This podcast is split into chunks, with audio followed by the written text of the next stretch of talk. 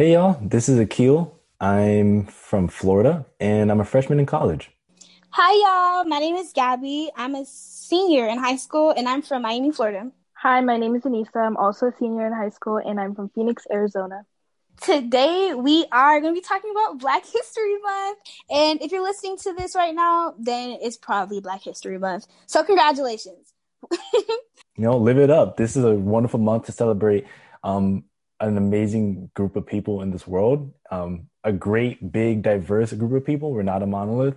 Um, and to celebrate and to kick off and to educate, we're going to give a little bit of history about Black History Month and its founder uh, or co founder, Carter G. Woodson. We're going to touch a little bit on the education system, get into the holes in the narrative about Black History Month. And then we're going to jump into a bigger discussion about the African diaspora, because it's not just African Americans that we're celebrating this month. And finally, we're going to get a little bit of recognition about um, the significance of Black history and not just within Black History Month, but just, you know, in general. So without any further ado, I'll slide it off to Gaby. Yes, this is a year round type of party. so, guys, Carter G. Woodson and Jesse E. Moorland founded what is today known as the Association for the Study of African American Life and History.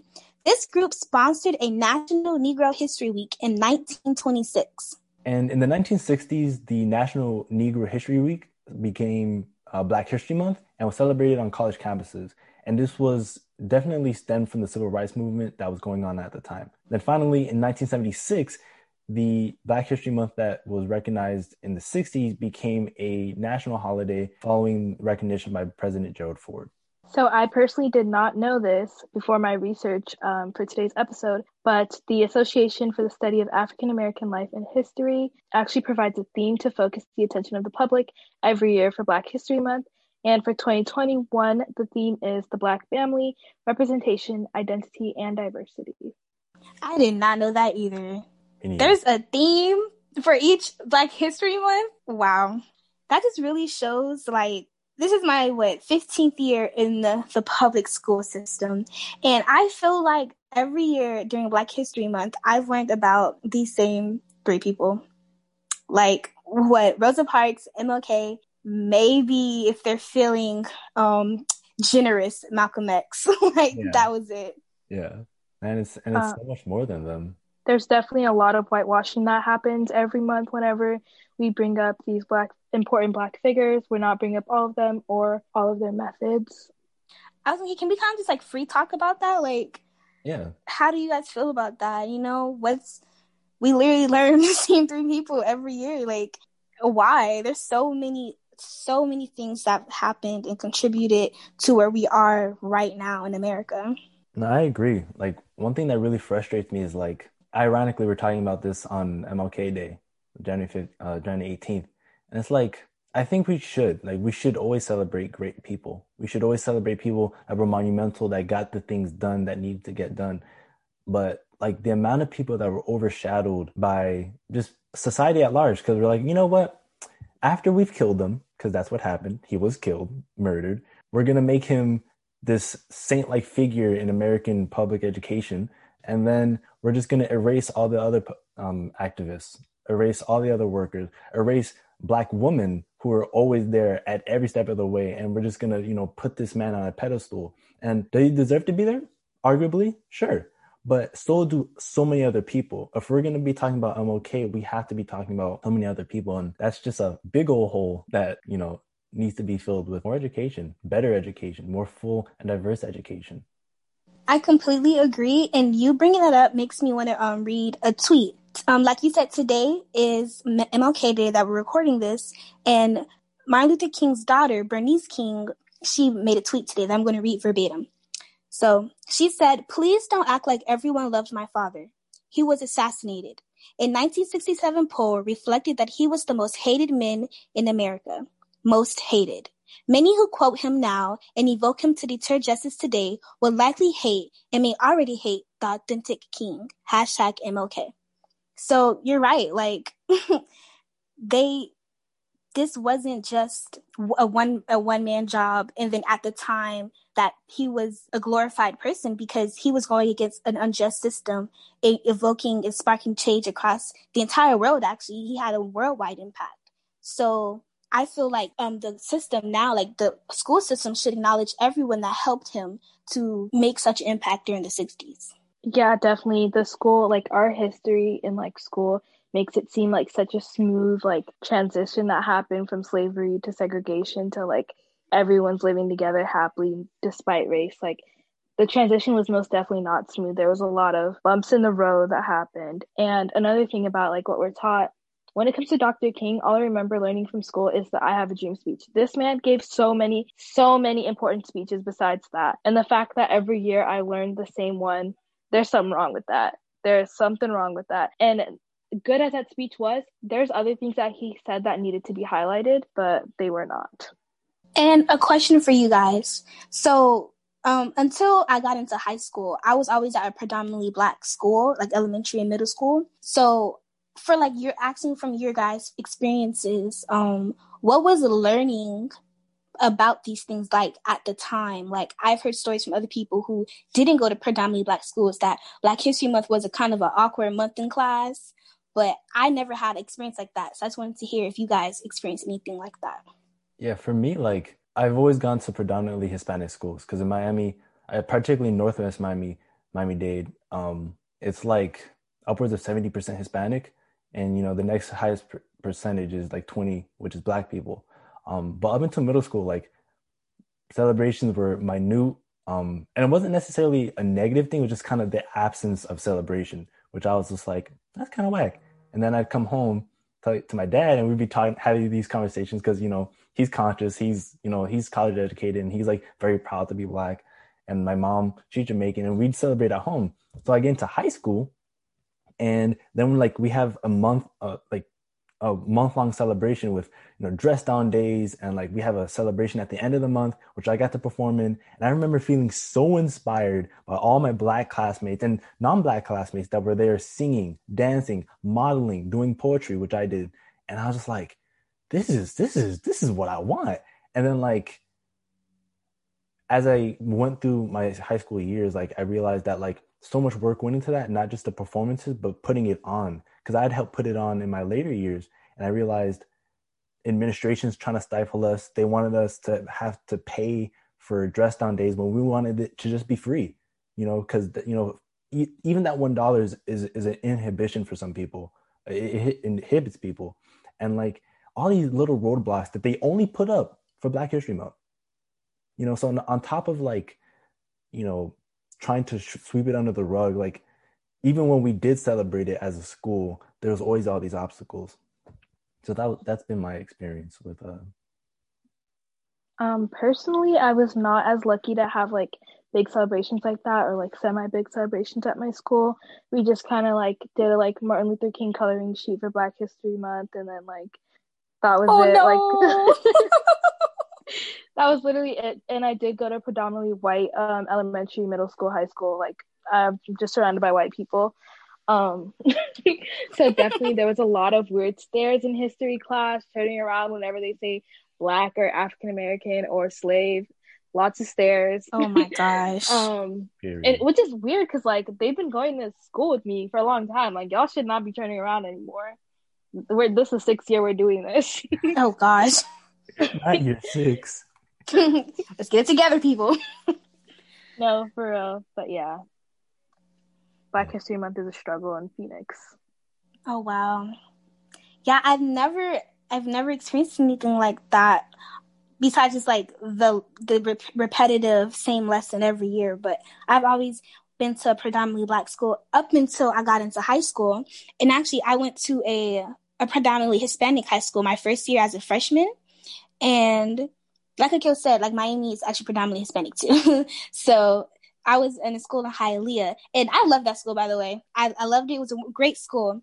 But one thing I had a problem with was, um, Black History Month. It was not a poster in sight, not a announcement, acknowledgement in sight, and I was like, oh no no no no no no no no no no no no. And there's one thing about me is that I will make sure something get done immediately. So that's I want to say like the second weekend because y'all know February's the shortest month in the um the um, years. So I'm like, oh my gosh, it's about to be over. So like the second weekend, I went to the principal's office and I was like, sir, can we please do a little something, something? So I was able to um draft up like 14 like i think that's how many weeks left was i mean days left like 14 facts about history that they can stay on the announcements just to give some type of acknowledgement and recon- recognition for the month.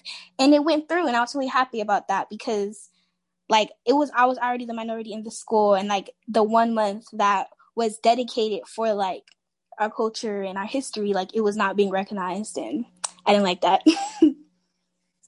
Y'all heard it here. Gaby is a change maker. Period. Come Making on moves. now. Activism through and through. I plan on winning the Nobel Peace Prize, putting it out there, manifesting, bringing all the good energy towards me. Exactly. Y'all heard it here first, 2021. You know, a couple years down the line, she's going to win this prize. Period. oh, come on now. And I'm TSV pod. Shout out to my day ones. Um, Okay, Anisa, Akil, you know the vibes. Well, I'm this is me speaking. I'm first generation African American, so my parents were born and raised in Sudan, so I'm Sudanese American, and I have grown up with a lot like a very different like black experience of a regular African American or um, of a Sudanese person. Like I'm definitely just kind of like in the middle of it, like not completely African American, but also not completely Sudanese American in a sense of like what I do in my everyday life. Like I don't have like greens and cornbread like on every holiday because that's not like the culture I grew up with. But. Oh I do God. appreciate. I do appreciate that. Is that a good thing to say? Should I Yes. switch it up? Should I say something I mean, it, that's your culture. It's not. It's not a part of it. okay, wait. Now I feel like I should say something else. Listen, what was said was said. That's a- just not a what's a- part of the. What's a good? What's a good like? What's a good food? I don't know because I do eat. I do eat like other things, but like I don't know. I mean, collard greens I and cornbread isn't a part of the palate. Uh, different pies. Like my my my dad makes the meanest sweet potato pie on the planet, and it's passed down from the generations, like at least three generations back. Do you have pie? Like, is that is that a thing? I've definitely that's definitely something that we've adopted as American culture, like pies during the holidays and like certain other foods. Like yeah, every year we're adding we're adding new American dishes to our like um palate. But yeah. That's really interesting. Yeah, Akil, you said it came. Um, your pie was from generations down. Where um is your background from? So my dad's like African American through and through. Like we go, actually, as far as I'm as I know, our f- oldest family record is actually um, an unnamed um, descendant of ours listed next to livestock. Um, you know, um, so yeah, we're most most of my family um, comes from the American South. Um, we do have family in Detroit, um, but my granddad was born in Alabama. My grandma was born in Arkansas and my dad was born here in Miami. And at the time when he was born, it was a segregated city, you know, 1966. So it's like that's crazy. Um, Wait, I'm sorry. Did you say 1966? yeah. Twins. That's when my mom was born. Gee, my mom was born in 1966 too. Oh my gosh. Yes, you know the vibes. Yeah, yeah. That's oh, that's so cash money. Um, but yeah, and like speaking of my mom, she's um, so she's from Jamaica. So she came here um when she was four, but my grandma preceded her and the family um and got a job in Brooklyn where they originally lived. And my mom lived in uh, Brooklyn until she was eight. But you know, she still speaks the patois. She still cooks rice and peas. She still does all the things, and we're still pretty connected to um, Jamaica. I mean, she makes mission trips like every few years. You know, I remember like in 2015 we went to Jamaica to do a mission trip. So that's that's my background. What What's your you, favorite Gaby? Jamaican dish? Stew peas and rice. Come on now. Look, look, look. Let me tell you, because first of all, before I was vegan, it was oxtails. I just, oh, I wow. I don't even know how Top I gave tier. up Top tier. top tier. Like the way my grandma get it, like with the with the broth, you got the beans inside, you cut up the carrots, you know, it's got it's got it's got the tenderness, and you don't you don't want to get too much fat on it, but you got just enough of it to get the flavor. Oh, oh my gosh, my mouth is watering. Oh man, you know, all the plants in my stomach are like, bro, you might want to invite some oxtails in here. I'm like, I know, bro. Um, Stay strong. It's hard, but I gotta say though, stew peas and rice and dumplings, just like that, that, that flour based dumpling, exquisite. Akil, I already ate my dinner today. Please don't make me get another plate because Yo, wow. Jamaican. So by down. the way, shout out to all the vegans. Akil, you have to rep your people. Gotta represent. represent. Um, for me, so um, yeah, so my dad, he was born in Turks and Caicos. It's a small island right next to Bahamas. And he immigrated here like when he was, I want to say like 19, I think. So he immigrated here when he was 19. And yeah, I actually remember. So I was, I want to say around six or seven when my dad gained his citizenship here. And I remember like studying for the history exam with him. And it's actually kind of funny because I remember like I want to say what six and seven is like first, second grade. And my dad, like my dad, he asks me, who's the first president of the United States? And I'm like, why don't you know that? That's so easy. But you know, I was just a child and like obviously like that's not his history, like just to know the first president of the United States. So I remember helping him study for that, and that was pretty interesting, like a childhood memory that I had. And then with my mom, she was born here in Miami, but her um grandmother, well no, her mom, my grandmother, was born in St. Thomas, um, which is in the U.S. Virgin Islands, and her dad, my grandfather, was born in Antigua. So yeah, I have a pretty wide range in the Caribbean of where my family is from, and yeah, and it's actually pretty funny because like with all of the islands that my family come from, all of them speak English, and like I really think it's a flex to be multi like to be to just know any other language, to know multiple languages. So I wish I could have that flex. Period. I wish I spoke Patois. Like it's a dialect of English, so it's not necessarily a different language, but it might as well be. You know, like yeah. I can understand it. You know, like I'll go back and forth with my grandma or my grandpa, but like, bro, my Patois is so bad. Like I'd be trying. Can we hear it? Oh, mm, I don't want y'all ears to bleed. I'm trying to spare y'all. How how how are they supposed to know that you got the you know the peace prize if they're dead? Come on. You know what? I think we need just a little introduction, maybe. Just a little, little bit. Ah, what should I try to say? Just like I, I don't even know. Ah, ah, too. I'm I'm too insecure. I'm too insecure. hey, guys, next episode we have to hold a killer accountable. next episode. Fair enough. I'll practice. I'll have a conversation with my grandma. Oh, perfect. I definitely understand what you're saying, Akil, about like not being confident in your second language because like I did grow up speaking Arabic and like like it was like I learned Arabic and English at the same time. But like as I got older and I really like started spending more time with my like American friends, I definitely speak less and less Arabic. So yeah, I'm definitely need to get some practice in. But yeah. So Nisa, what I'm hearing is we're gonna have to hear you speak some Arabic too. um, okay. Assalamu alaikum, ismi Anisa. Um, yeah. Let's go. Yeah, okay. Basically, I just said, hey guys, my name's Anisa. But that's so yeah. smooth though. Right, beautiful. Dang, now the pressure's on. Shoot.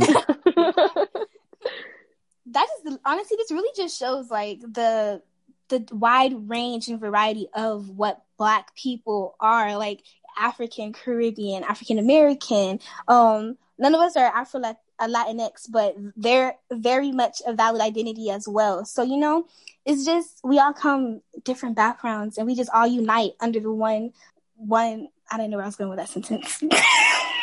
like at least at least when it comes to the term black, like there's something in it for all of us. Right. right? You know, like and I've noticed this especially with like more recent with more recent immigrants, especially because like there's a lot of Haitians and Jamaicans in South Florida. Like mm-hmm. a lot of mm-hmm. them don't claim to be black, or Dominican, you know, I can't speak, so feel free to, you know, cook me if I'm wrong, listener. But at least in my experience with, you know, black Dominicans, do not call a Dominican black. They could be darker than me, and I'm pretty, I'm pretty, I, I'm pretty Nutella tone, but yeah, we just saw the chat. Yeah, no, like it's it's a real thing, and I think it it and you know my my ex girlfriend she was Dominican and she she was mixed, but and she wasn't she didn't like not claim like her African heritage, but like in the community, it's really a big thing. And in the Latinx community in general, there's a lot of anti-blackness. I mean, oh my gosh, yes, is deep. Yeah, like I said, um, I pre- went to predominantly black schools, and it wasn't until my freshman year I went to a school in the heart of like the most heavily populated Hispanic community in South Florida, Hialeah, and I was a lot of culture shock was very much there, and it was. Listen, I remember um when I met like someone who was Dominican, and me in my ignorance, I wasn't aware of like like you can be Afro Latina or Latin um Latin Latinx. I'm sorry, La- Afro Latinx.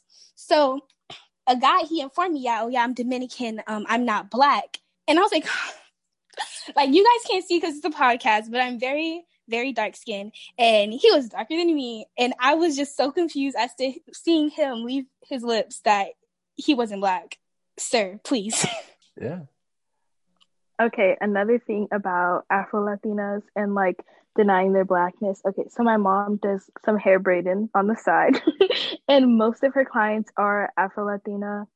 Um, they're definitely yeah, they're Cubans, Panamanians, like all of that. And like one of her clients was telling me about like uh, I'm gonna I'm gonna butcher this, but it's like meher meheror la raza. So basically, it means like to make your race better by like marrying a white person rather than like having children and reproducing reproducing, not reproducing, reproducing, reproducing with a black person. So like if you're dark skinned, you better go find yourself a white mate because you need to make oh, your race wow. better. Oh, but oh wow. Sorry for butchering that Spanish. I definitely did take two years of Spanish. Let me I heard it in the R. I heard it in the R. There was a little bit of roll there. But that I felt that so deep in my soul because my first girlfriend, I learned this like halfway into our relationship, but her dad didn't want me to be with her strictly because I was black and she's a white Cuban. And like, I was like, that was my fir- that was my first direct experience with like racism. And obviously, like, I didn't have a lot of contact with him, and she was wonderful to me. You know, I was really happy about our relationship. Um, but like, just the con- like the the the concept that like, it wasn't that like, oh, we're too young because we were pretty young. No, it wasn't like, oh, he's got bad grades. No, it was it wasn't like he does like none of those things. It was like no, he's right. black. And I'm like right. Why? And you know what? While I'm on the point, I just feel like racism as an attitude or behavior is lazy intellectually, right? Because if you're just like, I don't want to mess with these groups of people because of a physical characteristic, but you're not willing to judge them on their character, their decisions, their you know, even their upbringing, even demonstrations as insignificant as, you know, grades. I mean, that's not insignificant, but trivial. It's just agreed. Lazy. Agreed. There is no racism is such a factless, like baseless ideology. Like you haven't it's nothing to back up your beliefs besides pure ignorance, a, a bad heart. Like please, is it makes no literal sense. Period. Do you have any experiences with something similar, Nisa? Nothing really comes to mind, but like, like as far as like, well, so I did like I do go to predominantly white school, so like a lot of kids will like say the n word or like try to be racist, but like as humor, like like try to be funny, and it's just it's irritating. But after 13 years, you kind of just you kind of just live with it. No, for real, it is. It's the edgy white boys. It's definitely mostly the white boys. Oh gosh, I just like, want to apologize for you even having to like find that to normalize that in your head. That should not be. Oh my gosh. Cause no, like once my friend like walked into the cafeteria. She's black. She's mixed, but she's still black. And this kid said to her, her friend said to her, "Hey, no blacks allowed." Bruh, the Hold way up. I would have got so suspended, the way I would have got suspended Hold so up. fast. Hold up. Like, this is not, this is 2000, it was like 20, 2019. Like, this, like, there's no segregation. You need to stop with that. we in the 21st century, though. and I mean, like, there's not a lot of us black folks, but like, there's enough of us for y'all to not act like that. Like, get it together. Uh uh I I would say this story again. The first and the last time, I'm it better be the last that I was directly like verbally attacked about race. He got pushed down the stairs. I would do it again. bop, bop, bop. Okay, I, am not going to say the story. It was a long story, but just know you will not be saying things like that to me. We will not be doing that. no, I definitely have so many like racist instances. Or like, there's this one kid in one of my classes that like always says the N word and he claims it's, oh, I'm from New York. Like, that's just how we talk. But I'm like, you're literally a white Jew from New York, a white Jewish person from New York. That is not how you talk. That is not how you talk. They will put any excuse out the book to justify their actions. No, Connor, stop. Connor, stop. oh, no, Connor. And it's even worse because, like, I told the teacher about this. Nothing happened. So I definitely did take matters into my own hands. Personal went into his DMs, told him off, like as you, as should. you should. As you should. Come on, Nikhil, as you should. Yeah. Any listeners out there, if you have any experiences along those lines, please DM us on Instagram at TSV Pod. Please um, hit us up. We would love to hear. We would love to interact with you guys about stuff like that because me and Nissa and Akil can go on for days. Seriously. And I think that's a good transition to our next bit of what we wanted to talk about. And that's just appreciating Black culture, Black people, Black lives. And we really believe that, like, at the core of racism is just, besides just ignorance, it's just a lack of appreciation. You know, if you don't appreciate somebody's life, it makes it very easy to dehumanize them. It makes it easy to say the N word when you're not supposed to. It makes it very easy to end up, you know, hurting somebody when you don't think they're somebody. So, you know, one thing we just want to give, you know, like at like what one idea we want to convey like in this conversation is that we are more than a month. we're more than a skin color. We're more than a word we're not a monolith. As we said before there's blackness is just is an umbrella term you know and that means there's a lot to us. And you should learn about us. If you don't know about us you should learn about us. Because we're learning about us so. right. Every single day. And a way that you can learn and appreciate is through things such as i'm sure you guys heard the phrase support black businesses. Yes. Yeah. So our host, um, Akil and I have a wonderful business. Akil, you can take the floor and explain what you have so beautifully created with your own mind and hands. Yes. Thank you. Thank you. So I have an online high school mentorship and skill development service. It's called Your Better For. Check us out on Instagram at Your Better For and the website yourbetterfor.com. And we, we as an I, because it's just me right now, um, I specialize in uh, time management, public speaking, leadership development, and uh, college application help. Disclaimer I'm not a tutor, I'm not a psychologist, but I am somebody with experience in all of these fields, and I'm just an ear to listen. Because ultimately, I think that's what a lot of people need. And as you know, as an added fact, I am black. So support the black business. Let it be known. Check me out on Instagram. as as someone who will be supporting Akil's business, I was looking at the website earlier today. He showed me, and he did this by himself. Y'all, please go look at it. Please look him up. 10 out of 10. And as a client, a current client of Your Better For, I highly recommend the business. It is wonderful. I've just within one session and appointment with the kill, I feel so much better about my last um, semester in high school. He's really motivating and he actually gives you tangible solutions to achieve um, the problems, like achieve the um, goals that you want to have. So, highly recommend 10 out of 10. I, I appreciate it, y'all. Um, I'm gonna include the website and the Instagram in the show notes. Um, and also, just as a identifier, I do one-on-one sessions. So it's not like I'm not gonna ask your mom to be with you. I'm not gonna ask your dad. It's just gonna be us talking, and it's gonna be a safe space. I got you. First session is free, so don't even worry about bringing out the wallet. Just talk. So, yeah. And I'm gonna pass it off to Gaby, who's got the most bombastic thing going on in the world, do your thing. Thank you, Akil. So, hello again. Hi, guys. We're gonna start this back over again. My name is Gaby, and um, I want to. Okay, so May thirty first, 2020, I co-founded a organization called Letters to the System with three of my beautiful friends, Layla Jones, Chrissy LaPlante, and Brianna Sterling. And we created a program.